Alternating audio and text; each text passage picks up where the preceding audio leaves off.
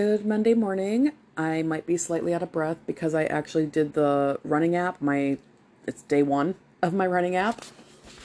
I did it in the winter and then I just felt like I was busy enough for the summer I didn't need to do it, and now that we're into fall, I'm doing it again. Let's see here. Movies, books, and what I've been up to. We finished The Outsiders. I'm sure you've either seen the movie or read the book, most of you. Uh, we finished the book Friday, and then we watched the movie. I cried as usual, because, you know, menopause has to be crying at everything. Let's do it for Johnny, man! Like, gosh, they were so young. It's so weird to watch a movie that I remember seeing when I was younger, and then watching it again, and then watching it with my kids. I had to point out to Evan, Rob Lowe's character, because... you know, that dude, like, never ages, really. I don't know what he does, but he does not age. And I'm like, oh, look, it's Chris Traeger from Parks and Rec, but, you know, when he was a kid. Oh, what else? Oh, I'm reading a new book, and I will try to remember. I'll have more next week on it, but it's like the Danish way of parenting. If any of you are familiar with the term hygge, hygge, I'm going to say it. It's spelled H Y G G E, and it totally looked like hygge to my, you know, brain. But it's, um, hygge. Sounds weird, but it's like a Danish way of just um, basically slowing down and enjoying life, and I feel like in our capitalistic society, we all need that. It was very interesting because I'm only in chapter one of the book, but they were talking about like how parenting looks and how, as Americans, because we can only, you know, I can only speak from living in this country and how I parent, how around the world, obviously, people parent differently, and they were saying in Italy, like you would see kids running around a restaurant, you know, they'd be eating dinner at nine at night. And running around even up to midnight, and that would be normal. And, oh God, they had a couple different countries of, like, you know, where some kids have wine with their dinner. And then here, you know, how we think is, like, the right way to parent. So it's very interesting because they did this study, and I know I've talked about this, like, in the beginning of the year. Mark and I took that Science of Well-Being course, which is basically about being happy. And the Danes, like, since, like, the seventies... have consistently scored, like, number one of the happiest people in the world. And they fucking live in, like, one of the harsher climates. Like, they have winter, it's cold for, like, a long time, so how are they so happy? Like, what level do they unlock to be happy? I mean, do they have universal health care? Maybe. I don't know enough about that country's politics, but, like, just what is so great about them that, like, our country ranks, like, I think it said in one of the, like, a couple years back, they did a survey and we were, like, number seventeen around the world. I think we were behind Mexico. I can't remember. Like I, they did the studies in the book. It's really neat. But um, why are we? I just don't think we put like a lot of effort on being happy in our culture.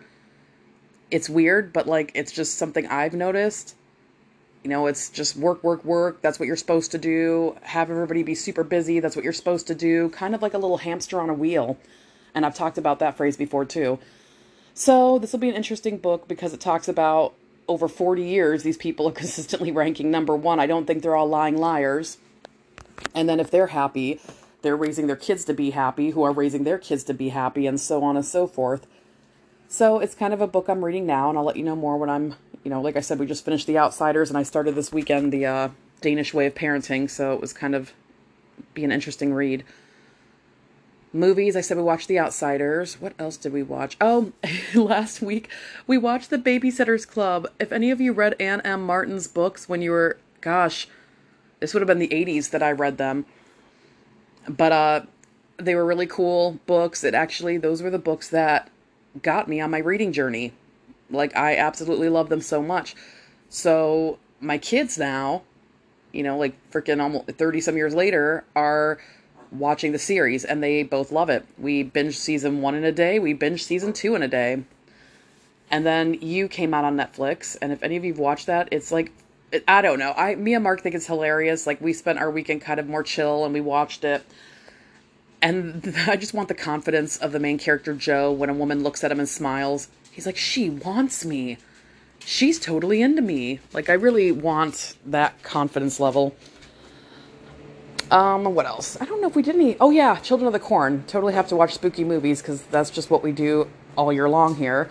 But Max watched that with us a couple years ago. I think it was too much for him. I think he was like four or five and he wasn't like as into it because, you know, that brutal first five minutes where all the adults get slaughtered. But now he's nine and he was fine watching it. Um, I guess not everybody has their kids watch horror movies like mine.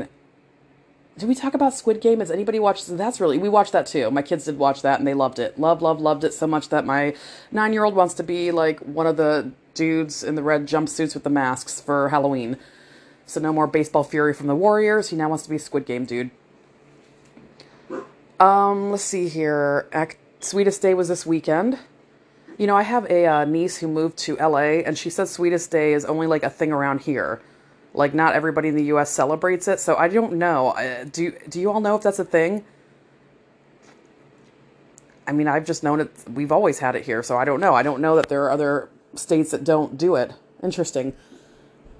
Um, we actually did more of, like, a date day, but, like, it was kind of white trashy, but, like, I don't know. We're white trashy, and I love it. Like, we woke up, and we had, like, you know, the eggs in a hole where you, like, butter your toast, cut the hole out in it, and then you, or butter your bread, put the egg in, fry it up, flip it over, and it's like you got your toast and egg combined. And we had tater tots because I fucking love tater tots for breakfast sometimes. And then we like got our mud boots on and went to the city dump to drop off recyclables. And then we went to the Goodwill because we're totally going to be um, Annie, what is it, Annie Wilkes and uh, the author. I can't think of the names of the main characters, but Misery. Remember Misery, where she, like, had the big sledgehammer and, like, fucking broke his damn ankles with the board between them? If y'all haven't seen that movie, I'm sure you have. It's it's a really awesome movie. That's my dog, always barking at everybody. But anyways, we're going to be that couple. We actually have a wheelchair here, and I've got, like, multiple interruptions. I have to sew this onesie, uh, I say a onesie, but it's like a monster suit thing I got for my youngest. And, of course, I got it at the thrift store, so there's a couple holes in it I got to sew. But anyways, that's going to be our Halloween costume. Mark's going to be in, like, the wheelchair. He has a sling, kind of like the main character. And he's going to, I need to find a typewriter. And then I'm going to have the sledgehammer. And I totally have a denim jumper because, of course, I do. And uh, I can be Annie. I'm your number one fan. I'm your biggest fan, if you've ever seen that movie. So we got costume stuff, you know, props at the Goodwill. And this monster onesie kind of, not footy pajamas, but like almost, for my youngest. Very cute though. For like a dollar ninety-nine, you can't beat that. So that was like our Sweetest Day morning. And then we took the kids to the spillway because I haven't been there in like a year. It was a little chilly, but we, you know, fed the fish and the seagulls and all that fun stuff. So it was kind of our chill weekend. And then yesterday we just did the Sunday where I don't do anything. We just laid around and watched you, and we made apple, uh, apple, I almost said cobbler. That's right, right? What is it where you put the oatmeal, like, crumb coating? It's because I'm so distracted today, I can't think. I think it's apple cobbler, right? Apple crisp? Maybe it's apple crisp. But anyways, we made that yesterday and just had, like, a very relaxing day. And I started reading the chapter one of my new book, and I swear you all need to have days like that. Just, I wonder if any of you have had like a full day where you've done nothing all day. I mean, we had Saturday, which was busy. And then I feel like it's Little House on the Prairie, where you just have Sundays like your day of rest. And I needed it because literally every day this week I have appointments, and Wednesday I have two appointments. So it's going to be a busy week. I don't think I screwed myself next week. I don't think I did. I hope not. I think I only have two days of appointments so far next week and only one day of working. So wish me luck on that to get through October, and hopefully November will be a little bit more lax.